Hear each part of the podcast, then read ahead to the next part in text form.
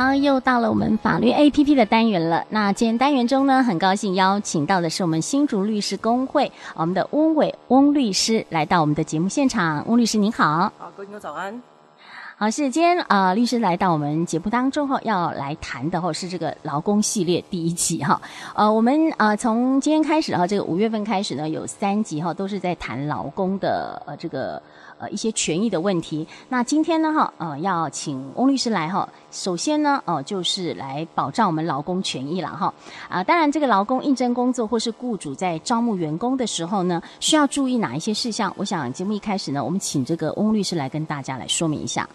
好谢主持人，那个有关于雇主，如果你在面试啊、招募员工的时候，你务必要切记一件事情，因为现在就业服务法里面有规定，你不可以对于他的一些种族、宗教，哦，还是是党派，还有性别、性倾向，好，甚至是什么呢？年龄、婚姻、容貌有任何的歧视。那如果说你的这个给人家的配，就给人家的薪资是低于四万元的，你也不可以写面议哦。那我们可以建议就是说，你可以写，比如说啊，三万元、三万以上，或者写一个区间，三万二到三万五。这样做一个表示，嗯哼哼，对。那如果说像是应征广告里面常见的，比如说我们常常看到人家什么限女啊、限三十岁以下，嗯，这一些也会是违反就业服务法的这些歧视的规定。那最后提醒就是，雇主的在这个面试的时候，你尽量避免在肢体、言语或是文字上带给人家那种性骚扰不舒服的感受，不然会有另外一步就是性别工作平等法的违反。那如果是对劳工而而言的话，你在应征工作的时候，不管是从网络上好，或是说报纸上看到的话，你务必去留存当时的那个真人广告，那也要清楚了解那个工作的内容，例如说什么呢？在哪里工作？工作的时间、工作的一些薪资等等。那如果说今天雇主要求你提供跟这个就业无关的隐私资料，好，例如说这样的这个隐私的这个信用卡的记录。好，账户的存折或是那种提款卡等等的话，你要记得拒绝，甚至要注意有没有诈骗的问题。嗯，是，呃，刚刚哈律师有提到哦，说我们现在看到很多真人广告上面都有说薪资面议啊，它这是有一个呃数字，是比如说四万块以下不可以这样写，那四万块以上就可以，是不是？四万以下不行，四万以上可以。四、哦、万以下呃是呃不行的啊、哦。OK，啊、呃，因为我们在常看到这些广告，而且有看到很多广告哈，要征求女性啦哈，哎，所以刚刚有提到说还哎这个跟容貌哈，哎不可以呃对这个容貌啦哈，或者是性别这些都是有一些歧视的。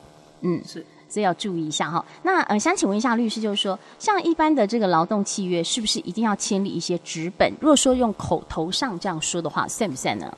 好，那跟跟大家先解释一下，在一般的民事这个法律关系里面，所谓的契约，只要说双方当事人对于这个重要的条件达成合意，就成立契约。例如，我们常常早上去 Seven 便利商店，你点一杯那个中冰拿，然后你付了四十五块。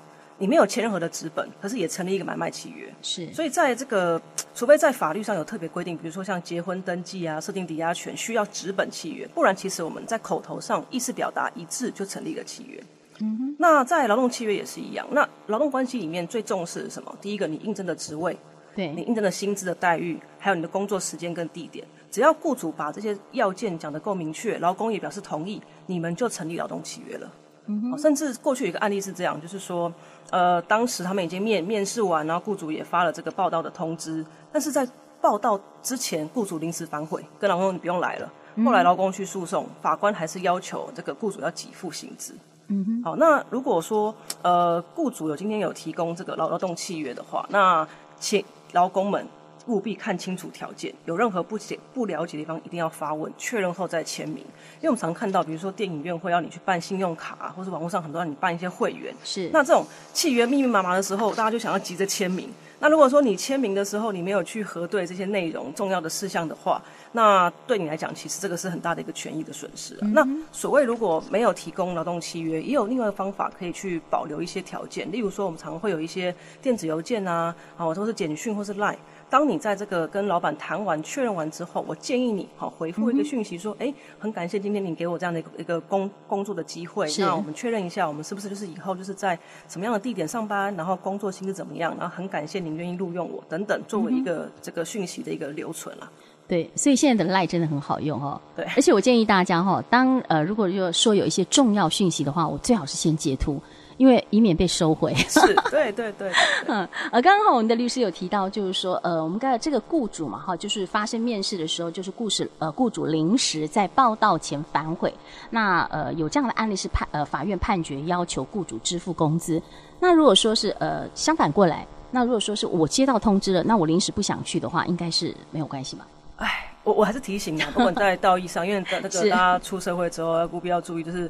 呃，道义是很重要的。那我觉得提早讲，让雇主有有的预防都是好的。那反过来讲，其实因为我刚刚讲，如果你们针对这个条件已经达到了一致的时候成立契约，对，你突然给他反悔，导致他当天开天窗，他需要找人来替补，可能付了比较高的薪水，甚至造成一些啊，不，比如他比较晚开门，有些营业损害，这老公可能也要负责做赔偿哦。嗯哼哼，对，对好，所以呃，道德上我们还是呃谨慎一下哈，不要不要做让对方哈有受损的事情。是的。哎，那呃，请问一下律师，就是说，哎，我们的一般这个薪资条上哈，嗯，有很多很多项目，其实像什么有底薪啦，哦，轮班津贴啦，业绩奖金，还有什么交通补助、全勤啊，到底哈哪一部分才算是薪资？好，那在法律上是这样，因为其实雇主他们就是给付薪资的名目，其实真是百百种，很有创意。那在判断的时候，不会单纯用文字哈，用文义解释来判断，会去考虑说为什么而发。如何发放，还有发多少钱？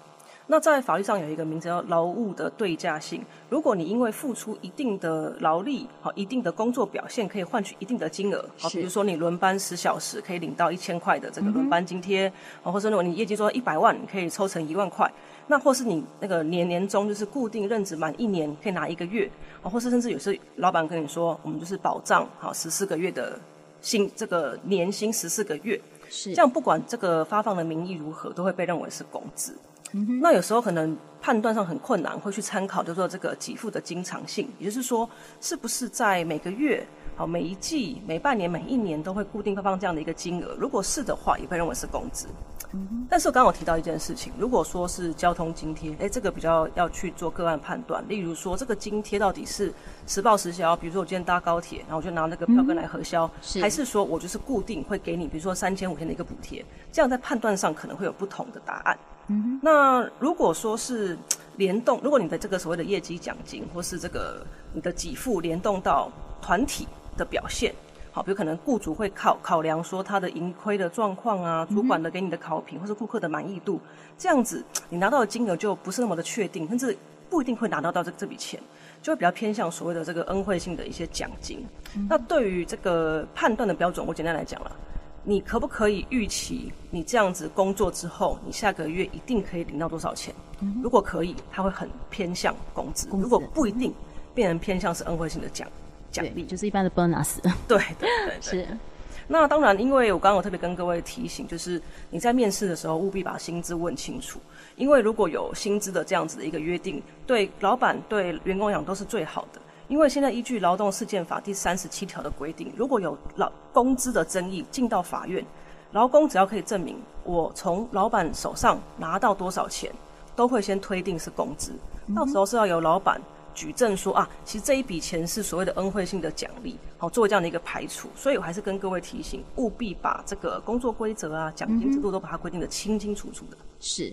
呃，那另外哈，我们这个员工上班都要打卡嘛？哦现在打卡呃，不像以前还可以代打卡，还有扫脸。对对对对。好，那呃，讲到这个打卡记录哈，重不重要？如果雇主要求说，哎，我们先打下班卡，然后再继续上班的话，呃，或者是劳工下班之后呃刻意去打呃就是晚打卡，那这样怎么办？好，跟各位提醒，因为依照劳基法三十条的规定哦，雇主是有义务要去备置这个出勤记录。那出勤记录不一定只有打卡，可能像我们现在常见，嗯、比如说刷识别证。啊，或者说可能手机 app 登录一些一些软体也算是，甚至最古老的就是用手写的，哦，这都算是所谓的出勤记录。那如果没有准备的话，其实会被开罚的。哦，那依依照劳动事件法三十八条的规定，在出勤记录上登载的时间都推定是工作时间，所以如果雇主今天你没有去好好审核劳工的打卡时间的话，可能会导致看起来很多天都在加班。嗯是、哦，所以最好的状况就是说，第一个，雇主去建构好一个明确的打卡机制，还有休息时间。如果说打卡时间已经超过了约定好的下班时间，务必去确认到底是在加班还是忘了打卡，嗯、然后及时做一些更正。那劳工朋友们要注意一下，千万不要乱打卡，不管是找人代打，或是提早打卡。因为打卡记录其实作为很多除了加班费，甚至是一些劳退、劳劳劳保集聚的一些证明，嗯、甚至影响你的职灾，还有所谓的这个过劳的判断。嗯，所以这个打卡很重要哈。好，那除了这个约定好的工作时间之外呢，啊，如果说雇主现在要求说，比如说我在中午休息的时间哈，哎，要接电话，不能离开这个办公区域，或者是要求有客户来访的时候，你还要接待，那休息时间这样算不算是加班呢？我跟各位提醒，就是说工作时间就是你被雇主要求或被他受他指挥监督的时间。是，只要他让你在这段时间内无法自由完整的运用，无法好好的做自己的事情，就会被认定是工作时间，就会被认定是加班。是，所以如果说雇主真的有业务需求，好，你必须要紧急急迫的完成，务必赶快在当天让劳工补休，或是说可能把它算成是一个加班。嗯哼，所以刚刚呃提到说中午这个休息时间呢，去做这些事情也算加班吗？是是。是哦，OK，好，那如果说雇主在下班或是放假的时候，哎，我们知道现在这个呃通讯软体非常的方便嘛，如果是这个传一些赖，然后要交办一些事情的话，那这样算不算加班？我觉得首先要区分两种情况啊，一种就是说单纯只是呃那个老板怕忘记，好，先把它做一个像记像记事本一样，没有要你特别去立刻完成，那可能算是一个就是一个通知而已。嗯、但如果是有要求你尽快完成或是回报，就会被认为是加班。嗯、之前在新北市政府的中小委员会就有一件案件被认为说，呃，劳工下班后收到 LINE 的通知，要求上班、要求工作算加班，要付加班费。哦，是，所以有时候觉得这个通讯软体哈，呃，太好了也也麻烦，常常在呃这个休假日还会收到一些赖，哦，干脆关机算了。是是是，啊是啊。那如果说这个雇主认为了啊，这个劳工表现不好，或是认为说，哎，你你已经得罪了这些主管哈，是不是可以支付这个遣散费，或是要求这个员工离职，或者要他签这个自愿离职书？好，我我提醒各位，不管是你今天是劳工还是雇主哦，因为在我国。要解雇劳工，相对是比较严格的，必须要符合劳基法十一条或十二条的事由，甚至要注意这个回避解雇的最后手段性。那就算你今天有付资遣费，但是你不符合这个法定的事由，也是违法解雇。嗯、那十一条常见就是说，比如说呃，经营上有一些亏损，业务性质的这个减缩，甚至是劳工不能胜任工作。那法院除了在判断有没有这样的一个个案的事实之外，也会问你一句话。你有没有好好的去尽量去安置、安排老公其他的工作，甚至是给他一些观察期跟辅导期？是不是说一旦开始亏钱就可以开始支遣员工？嗯、那就算如果你符合十一条的事由，今天你也必须要发放资遣费，好看是要给他预告的时间，还是预告的工资，以及开立非自愿证明书。那务必提醒雇主，是要资遣员工的时候，十天前要进行这个资遣通报。嗯哼，对。那所谓的十二条，就是我们常见，比如说那个连续旷职三天。那这样的时候，法官问你一句话：啊，员工没有来，你有没有去问他要不要请假，还是发生什么事情？好，如果说他确实你已经通知他请假，通知他上班，他也无故不到班，连续三天确实可以给予这个解雇。那在十二条的情况是不用预告，不用给资遣费，也不用开这个非正证明书。那对劳工来讲，十二条是不能领失业给付的，其实影响权益蛮大的，所以要严格的去审慎的判断一下。嗯，是对。那最后提醒各位，所谓的这个自愿离职证明书，就是如果今天劳工收到一张书面写说我是自愿离职，因为你们已经成年了，精神状况也很正常，在签任何文件的时候都要确认是不是自己的意思，是不是能够了解。哦、嗯，今天在法院的判断标准是，如果他今天拿刀强迫你，好把你关小房间，说你不签不能出来，才会是这个强暴或胁迫，嗯、不然只要你一旦你签名。法院就认为说，你都已经认同这样一个自愿离职的条的条件跟内容，你不可以反过来说啊，我是被违法解雇的。是哈，所以看文件的时候，真的要呃详细审阅哈再签名。呃，那如果说这个雇主呃雇主了哈，一直不给付这个加班费啦，或是呃有这种高薪低报的状况，那我们的劳工是不是可以主动终止契约？是，那依照劳基法十四条的规定，今天如果说雇主有不给付这个工资啊，或是有这个违反劳动法令或劳劳动契约的问题，其实劳工朋友也可以主动终止契约。这个时候，劳工可以要求这个给付资遣费和开立非自愿离职证明书，但是没办法请求预告工资。那我特别提醒劳工朋友们，因为劳基法十四条第一项第六款是有三十天的期限。对，哦，所以你认为说你真的犹豫不决的话，务必要在三十天之内做一个决定。嗯，好，那最好是建议用纯正信函的方法，那是比较正式，而且可以保留一个那个邮戳的时间。嗯，比较留下一些证据。